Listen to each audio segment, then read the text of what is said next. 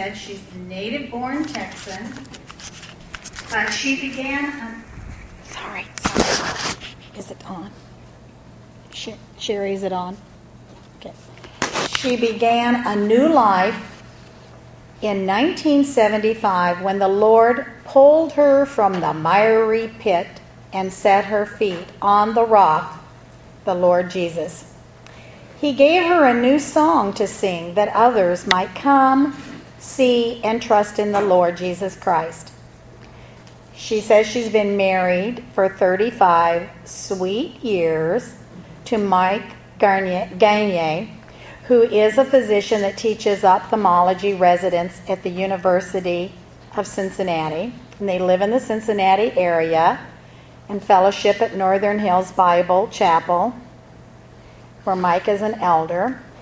They have four grown up children, and I like this. Two sons in love, cute, a daughter in love, and two delightful grandboys, Micah and Caleb, a little granddaughter, Josie, and two more grandchildren on the way in August and October. I have seen Vicky's other presentation.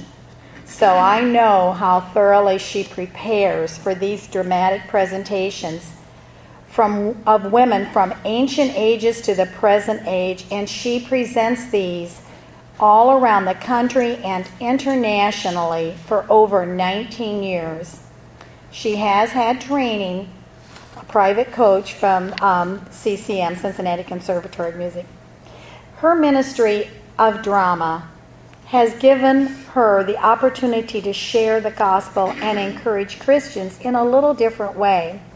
And she's praying that the Lord will use this to touch hearts and lives for His glory. Most of you know and are familiar with the name Corrie ten Boom, and you probably know about some of her uh, writings and her life experience. Her family suffered greatly during World War II when they sought to protect the Jewish people from the hatred of Adolf Hitler. Four members of Ten Boom family gave their lives to hide the Jewish people in their homes, and Corrie and others in the family were imprisoned. When Corrie was released from Ravensbrück prison camp, she began a worldwide ministry that would take her around the world over 64 countries and last some 33 years. Her message is one of God's love and forgiveness to all that would listen. Her sister Betsie told her while they were in Ravensbrück to, together that the world would listen to them because they had been through it, they had experienced it.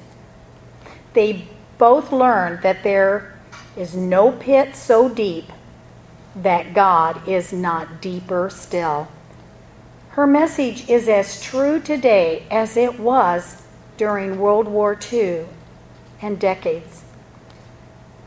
Vicki Gagne brings Corrie ten Boom's message of God's love and forgiveness to us today.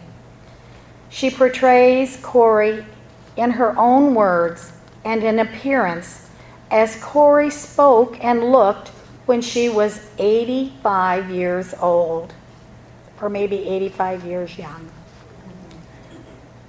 Vicki has presented this program to a wide range of groups for some 13 years. So draw near and welcome the amazing testimony of Corrie ten Boom when she lived through a very difficult time in history. Come and witness the hope that she learned through it all. Corrie, would you come and speak to us now, please?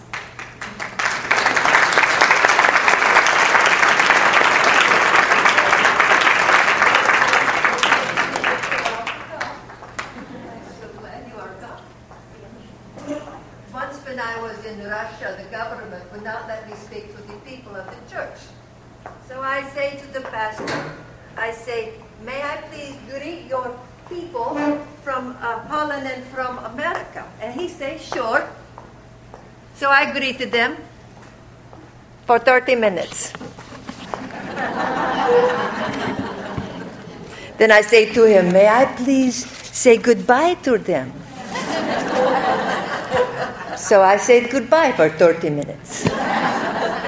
The Lord gave me 30 minutes to speak to those people. The Lord is good, is He not? Yes. Or my name is Corrie ten Boom, and they call me a tramp for the Lord. I suppose it's because I've traveled over 60 countries in 30 years sharing about the love and the forgiveness of the Lord Jesus Christ. I have slept in over 1,000 beds, from soft beds in palaces to hard beds in tribal huts. But I'm here to tell you a little bit about the most difficult time in my life. For it is in those difficult times that we learn much from the Lord, yes? My, I was born on April 15, 1892, in Amsterdam, Holland, to Corrie and Cornelia and Casper ten Boom. Now, my papa was old fashioned and he had a long white beard. And the children in our village, they loved him. They called him Opa. It means grandfather. And my father, the people would come to the shop to get advice from him, and he would open up the Word of God. He said it was the most important book in our home. My papa said my mama had laughing blue eyes. And my mama loved everyone in the village, especially the poor, the neglected, and the sick. She was there and rejoiced with them at the birth of their children, and she was there at their deaths weeping with them. She sought to serve them, to care for them, to love them. But in our home, we had a box. It was a blessing box. And if you come visit us, she opened her arms up wide and say, Welcome. And she put a dime in for you. And if you were a very special guest, she put a dollar. And the money would go for missions. There were five children in the Boom family. My sister Betsie was the oldest. Betsie could make a party out of old potatoes and used tea bags. then there was my brother William. He was the only one of the ten Boom family who got an education, a college education, and I looked up to my brother. Then there was Hendrik. He died at six months of age of brain fever. Then there was Nollie. She was the pretty one. And she never forgot her handkerchief. I always forgot my handkerchief. And then there was me. I was baby of the family. I was born one month too early. And they asked the Lord to save me, and He did. And when I was five years old, I asked the Lord to come into my heart. He did not say, You are too young. He simply came, and my Lord and I have walked together for these 80 years. The Lord is good. When I was a year old, my grandfather passed away, and we moved from Amsterdam to Haarlem to take over the watch shop. And we moved into the Beje, which was our home and our watch shop. There were three generations of watchmakers that lived in the Beje. My grandfather was a watchmaker, my father was a watchmaker, and I was the first woman watchmaker in all of Holland. I was told that my grandfather had a love for the Jewish people. And in 1844, he began to hold prayer meetings for God's people, the Jewish people. And each generation began continued that prayer meeting. I have fond memories of my the Beje. My mama's three sisters lived with us. So we were a large family, but we were a happy family. And we would gather around our large oval table and we would laugh during the meals and share our days with one another. My papa would pray before the meal and after the meal. Sometimes he would have to pray after the meal, for he had to ask forgiveness, for we had gossiped during the meal.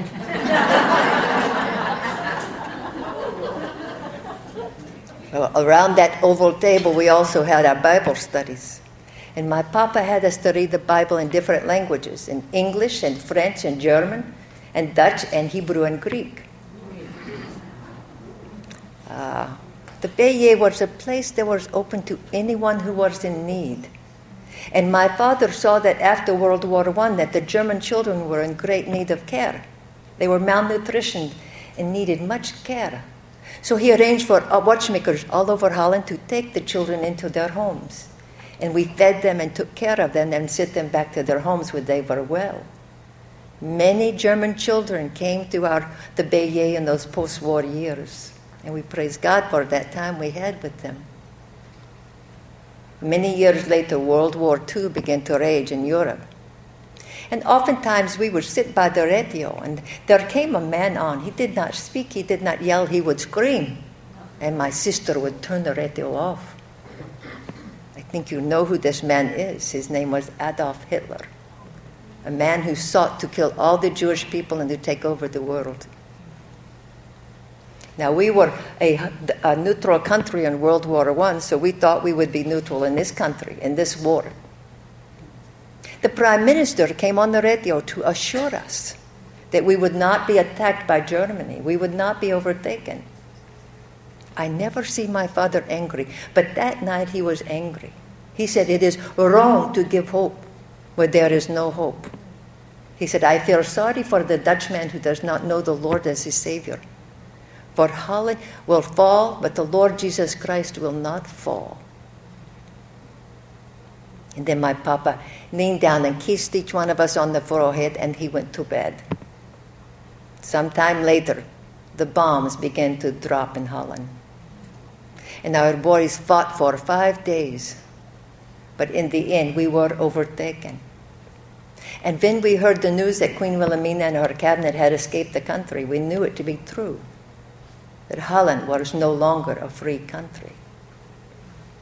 I still remember the tanks of the Nazis as they came into our village and the marching of their boots on our cobblestone streets.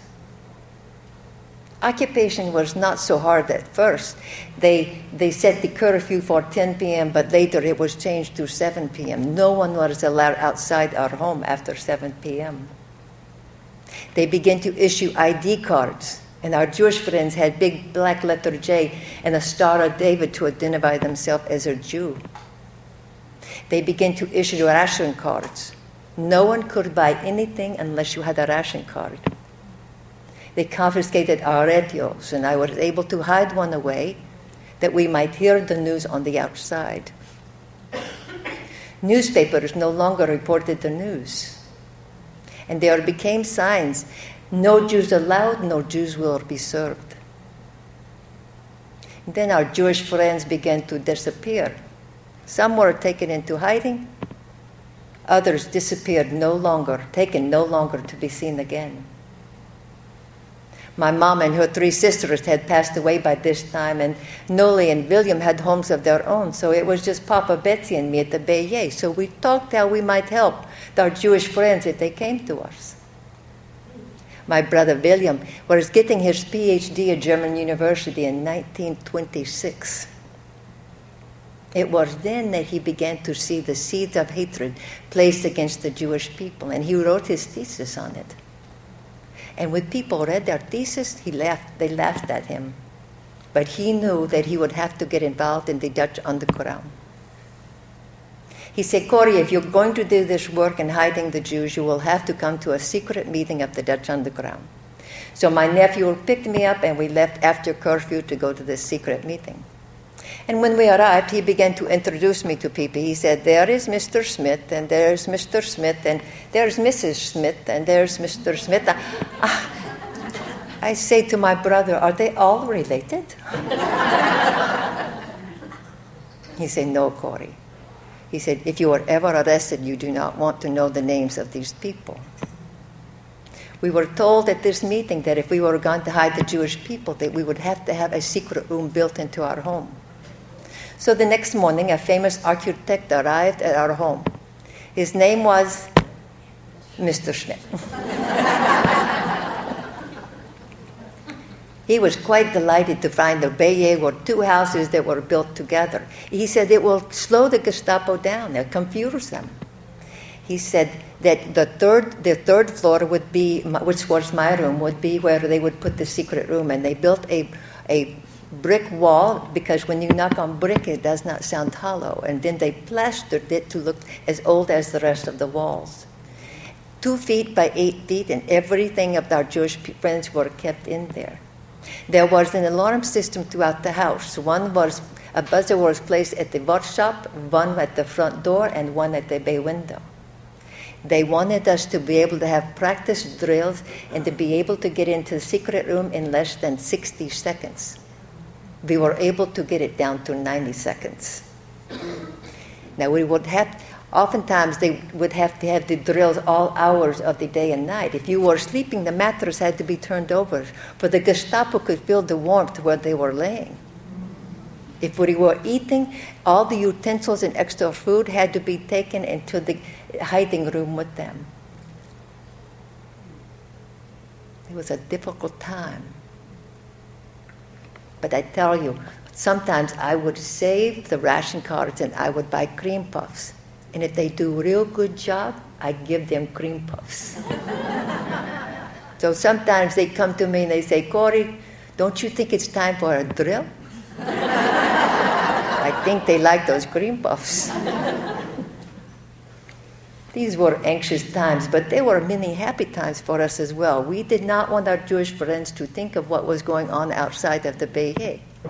So we would read to one another. We would have lively discussions. We would have classes where they taught each other. We had a rabbi who my father and him loved each other, and they would have this, this discussion going between them. How long we would be able to do this, we were not sure. The Gestapo was a block away.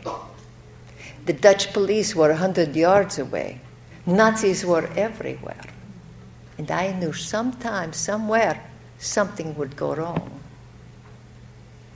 Now, the work in the Dutch underground went very well for two years. And we heard, uh, got news that the Nazis were going to an orphanage and take 100 Jewish babies and going to kill them. So my boys say, We'll go and we'll rescue those babies. And they did it. I could tell you want to know how they did it. In those days, there were Nazis who did not want to follow Hitler, and they would come to me and they say, Corrie, can you help us? We do not want to kill the Jewish people. We do not want to follow Hitler. Can you help us? I say, Sure, I help you. So I take their uniforms and give them civilian clothes, and then we hid them out for the duration of the war. Now, my boys took those uniforms and they went and they got those 100 babies. Not even the workers at the orphanage did not know they were not Nazis. I praise God for that. The Lord is so good, is He not? February 28, 1944, I was sick and in bed.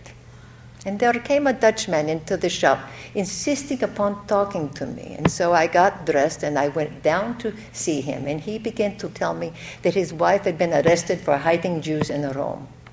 He says, She is a good woman. He said, And there is a Gestapo that say if I will give him 600 guilders, that he will release her. He said, But I don't have 600 guilders. And I say, What's 600 guilders for a good woman? I'll give you the money. And I gave him the money. That man was a Quisling, a betrayer, a fellow Dutchman betraying his own fellow countrymen. Within hours, the Gestapo was there and the Beje was raided. My brother was there having Bible study with his family. Nollie was there with her family. We had four uh, Jewish friends and two underground workers, and they were able to get into the secret room. The Gestapo found the ration cards, he found the radio, he found the telephone, but he did not find the secret room. They say, We will surround the Beje until they come out. No matter what they did to us, we did not tell them where the secret room was. At 11 o'clock, they took us to the, the Dutch police station. And my father sensed a betrayal, a sense of betrayal among us. And he asked the guard if he might have his Bible. And the guard brought his Bible. And he asked William if he would please read Psalm 91. He who dwells in the shelter of the Most High shall abide under the shadow of the Almighty. And I will say to the Lord, You are my refuge and my fortress, my God in whom I trust. When my brother finished reading, my papa prayed. And there was no longer a sense of betrayal among us, but one of trust, trusting the Lord. This psalm was read by my father at every beginning of every new year, but now it would take on a whole new meaning for us.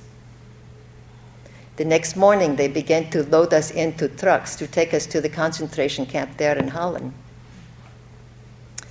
And as they were helping my papa onto the truck, the guard, the, the uh, Gestapo say, "You are a very old man. You'll die in prison."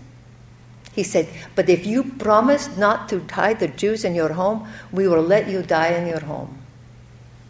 But my papa said, "As long as I am in my home, it will be open to anyone who is in need of help." And they sat, they stood looking at each other for a long moment. The arrogant young man, powerful with the handcuffs, and my papa trusting, an old man trusting the Lord. Later, we arrived at the concentration camp. My, they had a chair for my papa, and I reached down and I kissed him on the forehead. I said, The Lord be with you, Papa. And he said, The Lord be with you, my daughters. Then I heard him bless his grandson. And then he said to him, We are a privileged family to be able to help God's people. My papa always used to say, The best is yet to be. And 10 days later, the best had arrived for my father, for he set foot out of that prison and into heaven. I praise God for that. Because I was sick, I was placed in solitary confinement. I had never been alone before. I had always been surrounded by people. I could hear, I became very frightened. I could hear the muffled cries of those being tortured, and I could hear the bombs in the distance. And I say to the Lord, I am afraid. My, my faith is not strong enough. And then I see this little ant come across the floor. And I take my, my rag and I wipe it across his path, and he goes running to his hole. It was if the Lord said to me, Corrie, do you see that ant? His legs are weak like your faith is weak. But he goes running to his hiding place. Corrie, I am your hiding place. You come running to me when you are afraid. I was 53 years old. For the first time, I realized that God's love, His light is, dark, is brighter than that deep darkness that I was in prison there. He is good, is He not? Yes. While I was in solitary confinement, I received a package from Nollie because she had been released earlier. And along the package, all the writing was face was slanted towards the uh, stamp. So I undid the stamp and looked underneath it, and it said, "All the watches are safe." it was the code to tell me that all those who were in the secret room were safe. You see, in those days, there were Dutch policemen who were double agents. So when the Gestapo got tired of guarding our home, our home, they turned it over to the Dutch police. And when they were safe, they were able to get them out and take them to different places in the country. And I say, Praise God. For my grandfather's prayers were answered 100 years later on that very night when the, the Lord saved them. Praise God. He is good. In June, we were transferred to another prison in Holland, and my sister and I were together again. And because I was a watchmaker, I was given the job of, of uh, the uh, radios for the airplanes, and I do a very good job. I take great pride in my work. Until someone said to me, Corrie, you, you know these radios are for the Nazi airplanes. And I say, oh, I tell you a little secret. I did not do such a good job after that.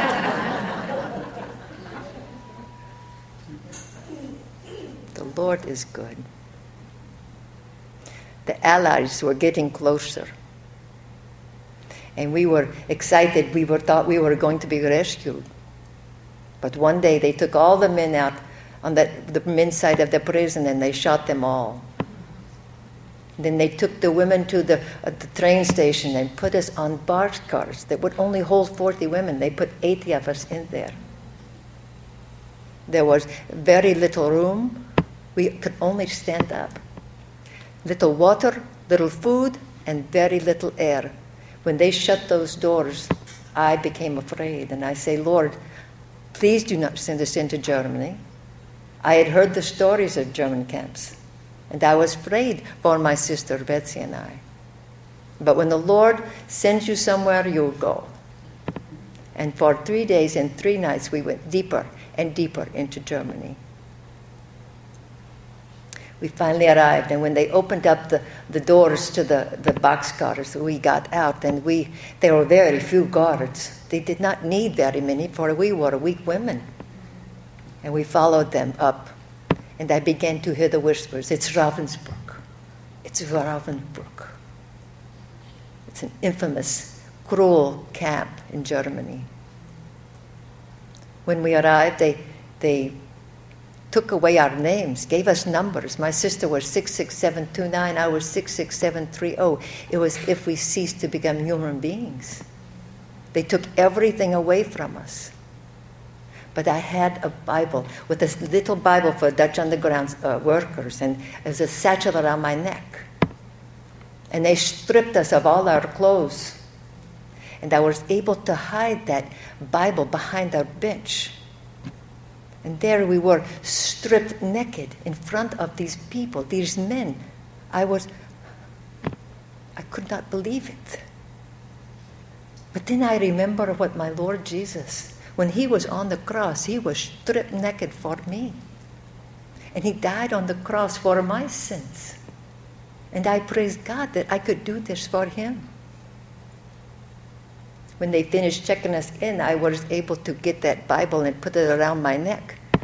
But then, as we were leaving, I saw that the guards were, were checking every single person. And I began to pray, Lord, you must protect your word to bring it into this camp. You must send your angels. But then I remember angels are, are transparent. So I say, Lord, you must make your angels untransparent. it's an orthodox way to pray, but my God liked it, for He answered my prayer. they checked my sister in front and the woman behind me, but they did not see me. And again, they checked my sister and the woman behind me, but they did not see me, and I was able to bring the Word of God into that camp. If you were caught with Bible, it was immediate death sentence for you. Then they took us to the barracks. There were barracks built for 400. They put 1,400 of us in the barracks. And I began to see the, the fleas and the lice jumping on their bed, and I began to cry to, to Betsie. I say, I cannot be here. She said, But we need to thank God for these fleas and these lice. And my sister was right because the guards would not come into our barracks because of the fleas and the lice. And because of that, we were able to hold Bible studies twice a day. If you were caught with having a Bible study, it was instant death for you. And because my papa had us to read the Bible in different languages, we were able to translate the Bible to all the different uh, nationalities that were there. 96,000 women died in that camp, including my sister. But many died with Jesus on our lips because God brought us to that place. I praise God for that. Once I did not have a handkerchief, and, and my sister said, Well, why don't you pray, ask the Lord for a handkerchief for you? And I say, Thousand people being killed every day in this, in this camp and, and tortured, and I'm going to ask the Lord for a handkerchief. I said, No, I cannot. But my sister did. and pretty soon there came a rapping on the door. It was a friend of mine with a package for me. And when I opened up the package, it was handkerchiefs. I said, How did you know that I needed handkerchiefs? She said, Well, I was working on the sheets, and the Lord said to me, Corrie needs handkerchiefs. I tell you, the Lord cares about the little things as well. Oftentimes, we would be in the roll call for hours in the cold, the bitter cold. And they would, before the sun came up, we, we would see the stars. And I looked up at the stars and I said, Lord, you have named all these stars, but you have forgotten Betsie and I. And Betsie said, No, God has not forgotten us. He said He would never leave or forsake us, no matter where we are. And He is right here with us. My sister was right. God's word was the thing that kept us sane in that man made hell, Ravensbrück. My sister was always weak from childhood uh, illness that she had. She could not do the work that the, the guards would have her to do, and oftentimes they would beat her. And the other prisoners would hold me back, for I want to go and, and attack the guards. And later, Betsie would say, Corrie, you must not hate. You must pray for these people. You must love them. God cannot use a heart that is hateful. God cannot use a heart who hates. You must love them. I prayed that God would heal my sister. And with each day, she began to go weaker and weaker. At one roll call, she was so weak she could not get out of her bed. The guard says, Put her on a stretcher and take her to the hospital. And we got the stretcher and put her on it.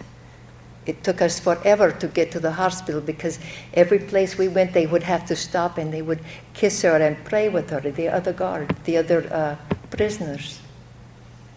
It was this, they thought they would never see her again. When we arrived at the hospital, we took her in and, and put her on the bed.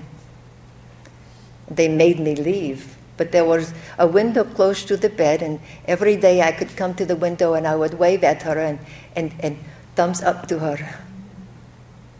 And then one morning I come and I, I see two nurses, and they were lifting the sheet of the bed with something in the sheet. And I saw that it was, it was like a skeleton of a body. It, it was my sister. She was dead. I was devastated. I thought we would be released together. But I went to where the, they kept the bodies and I saw her face. There was a sense of peace. She was young again and the joy on her face, and it reminded me that she is with the Lord. So I praise God for that. Several days later, my number 66730 was called, and they told me to go stand over there and they began to call other names and we were standing and i was standing next to a young girl and i say what is your name and she said it's tina i said tina what are we standing here for she said it's a death sentence i say well lord if this is my day today let me share with this little girl the hope that i have within me i say tina do you know about god and she said i know a little have you ever read the Bible? And she said, No. Do you know about Jesus Christ? She goes, No. I say to her, Dina, you are a sinner. But God loves you so much, He sent His Son, the Lord Jesus Christ, God born in the flesh, to die for your sins and for my sins. And if you will believe and trust in the Lord Jesus Christ, you will live forever with Him. And before she could say anything, she was called away. And one by one, the others were called away. And I was left there standing. And I began to pray, Lord, give me strength to go through this. Then they came and they got me and they took me into the office where they handed me a piece of paper. And when I looked on the piece of paper, it said, released. Many years later, I would find out this was a blunder of man, a, a, a, clerical error, they say. But I tell you, it is the Lord who was not finished with me yet. For all the women, one week later, all the women my age were killed. The Lord had not finished with me. As I was waiting to have the gates open to leave Ravensbrück, a friend of mine whispered, Corrie. I say, yes. She go, you know Tina? I say, yes. She died today. Then she say to me, but she trusted the Lord Jesus Christ as her Savior. And I praise God that she died with Jesus on her lips.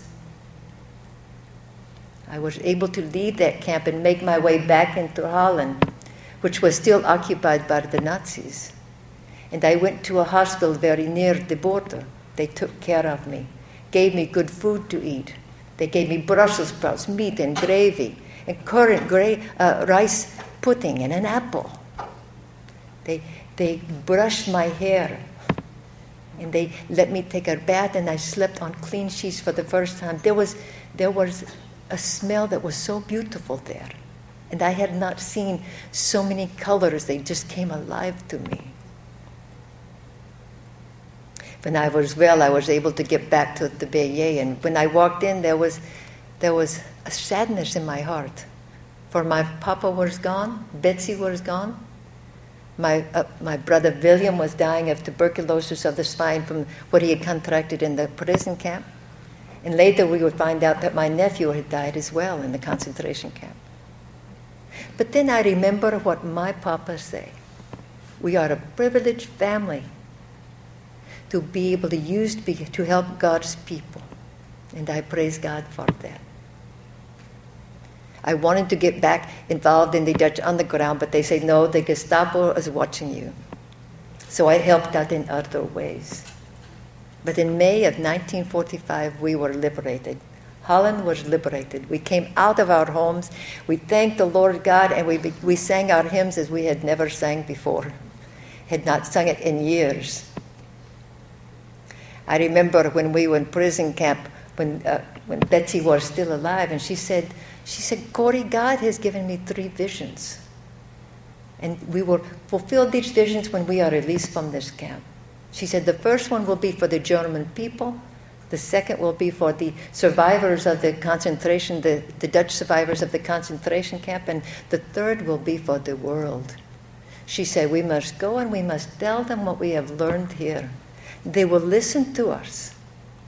They will listen to us. We must tell them that there is no pit so deep that God's love is not deeper still. After the war, each one of these visions became true.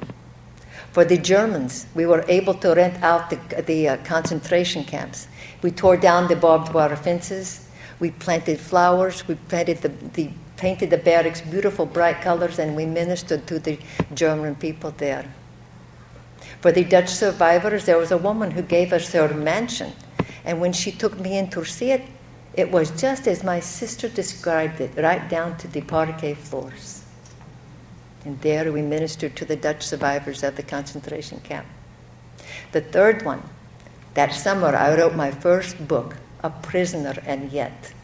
And because of this book, the world became my classroom. I traveled it over many, many times. One of my favorite places was in Russia. And I was speaking to a young girl in the park, and she was very afraid to talk with me. And I say, Well, let's go back to my hotel room. We can talk there. She said, Oh, no. There are hidden microphones in the floor. And then they tape what you say and they pass it to official, to official, to official. So I go back to my room and I sit on my bed and I say, Lord, you have brought me to Russia, but I cannot speak to the people. I said, Lord, you must provide a way that I can speak to them. And then I noticed on the floor there was like a pepper box. So I got on my knees and I opened it up, and there was a hidden microphone. And I began to preach a little sermon to them. Thank you, Lord. I say, you, you Russians, you're like all people in the world. You have two things in common sin and death. But I have in my hands the Word of God, which has the answer to those two problems. And it is to the Lord Jesus Christ who came to this earth, God born in the flesh, to die on the cross for your sins and for my sins. And if you believe and trust in the Lord Jesus Christ and the work He did to pay your debt that you couldn't pay, then you will live forever with Him. Praise God. So every morning I get up and I give little sermon. and they pass the tape on to official to official to official. The Lord is good. Hallelujah. When I was in Russia once, I had just finished speaking. And I was sitting down, and there came a very tall man. And about halfway, I recognized this man. He was a guard from Ravensbrück, one who was especially cruel to my sister. And there came a hatred in my heart, a bitterness. And he came up to me and he said, Fräulein ten Boom, do you know who I am? I said, Yes, I do. He said, Fräulein ten Boom, I have become a Christian. I have trusted in the Lord Jesus Christ as my Savior. And He has forgiven me all my deeds. But I have asked Him that I might see a victim of mine, that I might ask their forgiveness.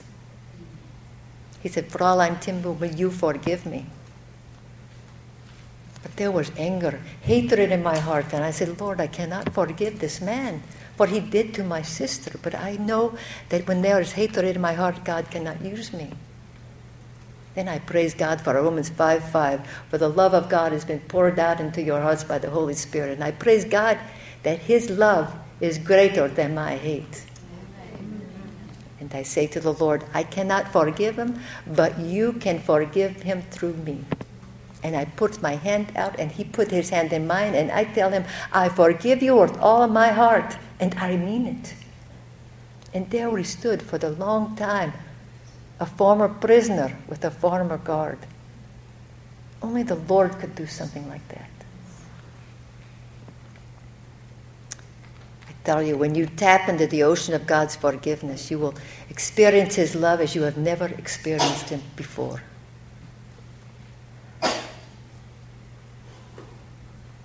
My life is like a weaving between my Lord and me. I do not choose the colors that he worketh steadily. Of time he weaveth sorrow, and I in foolish pride forget he sees the upper, and I the underside.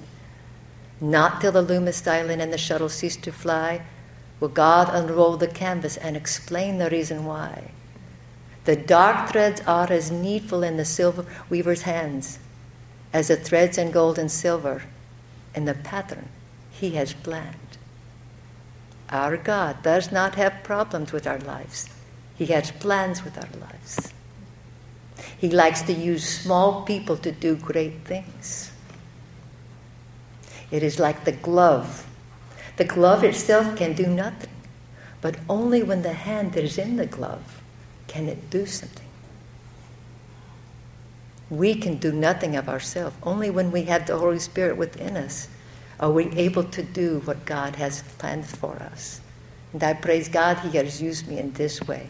And it is to His glory. My Jewish friends have a word, it's shalom. They say shalom when they see you, and they shalom when they say goodbye. It means God's peace. And I wish for you shalom. And God's peace can only come through the Lord Jesus Christ. So I say to you, Shalom, my friends. Shalom.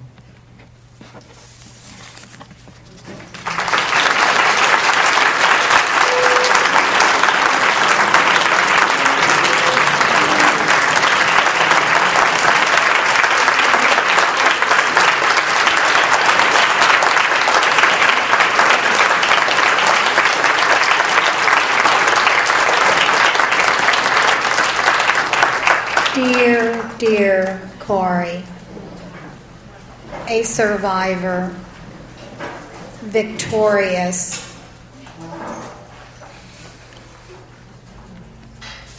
In August of 1978, Corrie suffered her first major stroke and lost most of her ability to communicate as she once had. She suffered a second stroke in May of 1979 and another in October 1980. The last five years of her life were silence, but her eyes still spoke of her love for her Lord Jesus Christ. Despite her infirmities, her voice is still being heard very clearly today. On April 15, 1983, her closest friends were circled around. They were there to quietly celebrate her 91st birthday. That evening, about 11 p.m., the best had come for Corrie ten Boom. She went home to be with her Lord. In the Jewish tradition, it is said that only the very blessed people are allowed the special privilege of dying on their birthday, their eternal life date. Corrie reminds us Papa, Papa had always reminded his children when Jesus takes your hand, he keeps it tight. When he keeps it tight, he leads you through life. And when he leads you through life, he brings you safely home. And Corrie ten Boom is safe at home. Her gravestone simply reads Jesus is the victor Corrie ten Boom, 1892 1983. Yes, God is to be praised and thanked for the life of Corrie ten Boom. Natalie, you ready? Okay, honey.